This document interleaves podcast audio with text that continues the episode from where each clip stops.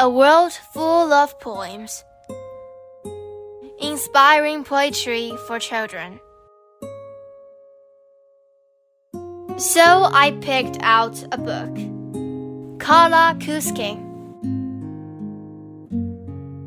So I picked out a book on my own from the shelf.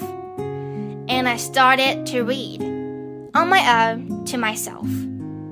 And nonsense and knowledge came tumbling out, whispering mysteries, history's shout.